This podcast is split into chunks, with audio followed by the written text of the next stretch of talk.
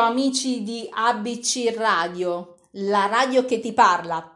Quest'oggi in vostra compagnia Cristina Tagliente con un nuovo format, il mondo di Cristina. Inizieremo ad esplorare il fantastico mondo delle favole che piace a grandi e piccini. Ma vorrei innanzitutto ricordarvi il nostro numero di telefono per poter interagire nel nostro programma. 342 189 7551. Ma adesso vi lasciamo a un breve stacco musicale e poi ritorneremo di nuovo in nostra in compagnia.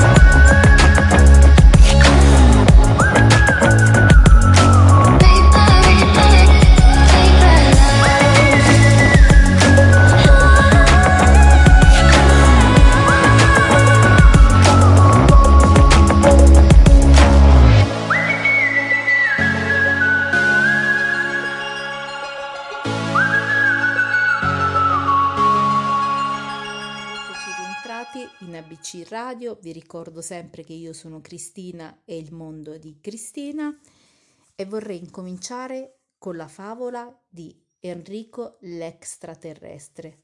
Ma prima di questa vorrei ricordarvi la nostra pagina Facebook ABC Radio e il nostro sito www.abcradio.it. Ma adesso incominciamo subito con Enrico l'extraterrestre, scritto da Maria Stefania Piras. Enrico era un bambino vivacissimo, era molto amico di Matteo e spesso si sedevano vicini per disegnare.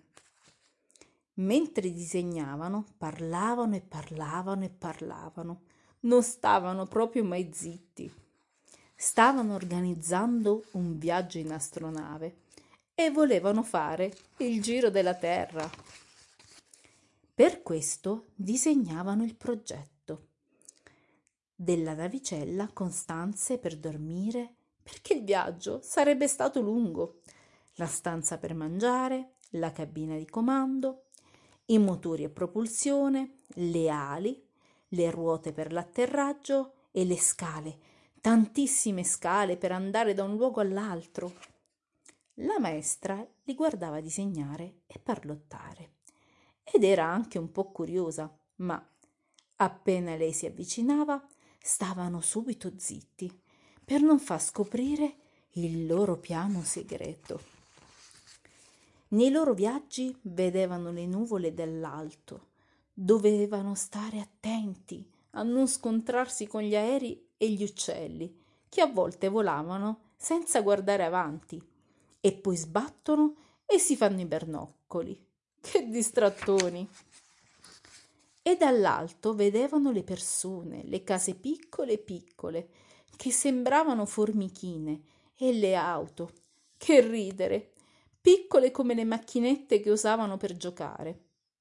Un giorno però, mentre parlavano e disegnavano, immaginarono di incontrare un'astronave che veniva da un altro pianeta guidata da un extraterrestre e di salire sulla sua astronave per visitare pianeti lontani e mondi incredibili, dove si poteva trovare di tutto, ma soprattutto si era sempre felici e si rideva dalla mattina alla sera. Era diverso da loro l'extraterrestre. Aveva vestiti colorati e curiosi capelli quasi bianchi e occhi assolutamente azzurrissimi, del colore del cielo. Mentre fantasticavano su queste cose, alzarono lo sguardo e per poco non svennero dalla sorpresa. L'extraterrestre era lì, proprio davanti a loro, in carne ed ossa. Beh, veramente non era proprio un extraterrestre, ma un bambino così diverso così particolare, così extra, che anche se sicuramente era un bambino terrestre, poteva benissimo sembrare un extraterrestre. I capelli erano bianchi, cioè tanto biondi da essere proprio bianchi, la pelle chiarissima, gli occhi di un azzurro quasi ghiaccio, color del cielo invernale, e i vestiti, quei colori, Sicuramente erano belli, ma certo diversi da quelli che la mamma comprava per Enrico. Ma per quello che lasciò più stupito Enrico fu lo strano linguaggio che uscì dalla bocca di quello strano bambino. Non si capiva neanche una parola, anzi, neanche mezza parola, direi. Sì, quello strano bambino non poteva che essere un extraterrestre di sicuro. Dice cose sconosciute, disse Matteo ad Enrico. La maestra si avvicinò all'alieno e con un coraggio incredibile gli sorrise. Lo prese per mano e lo accompagnò verso una seggiolina, facendolo sedere proprio di fronte ad Enrico e Matteo. Se non chiudete la bocca Enrico e Matteo, vedrete che entreranno le mosche, disse la maestra ai due bambini, che avevano la bocca aperta dalla meraviglia. Vi presento un nuovo compagno. Si chiama Ruslan e viene dalla Russia.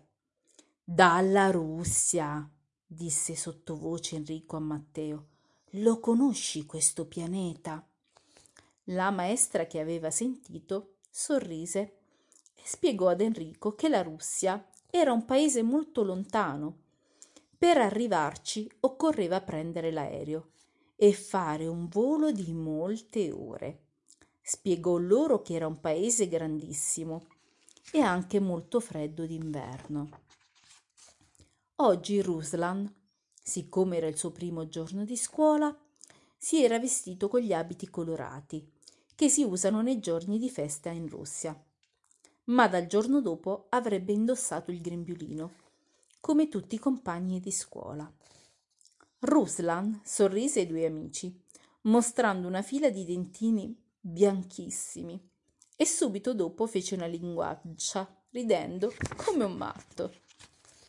Anche Enrico e Matteo fecero una linguaccia a Ruslan, ridendo a crepapelle.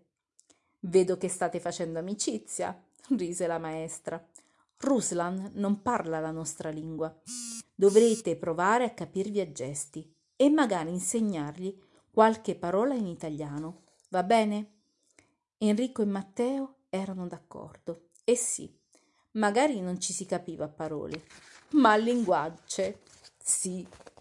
E fu così che piano piano Ruslan, l'extraterrestre, diventò un grande amico di Enrico e Matteo, perché in fondo i bambini, tra di loro, si capiscono sempre e poco importa se si è diversi o si parla un'altra lingua.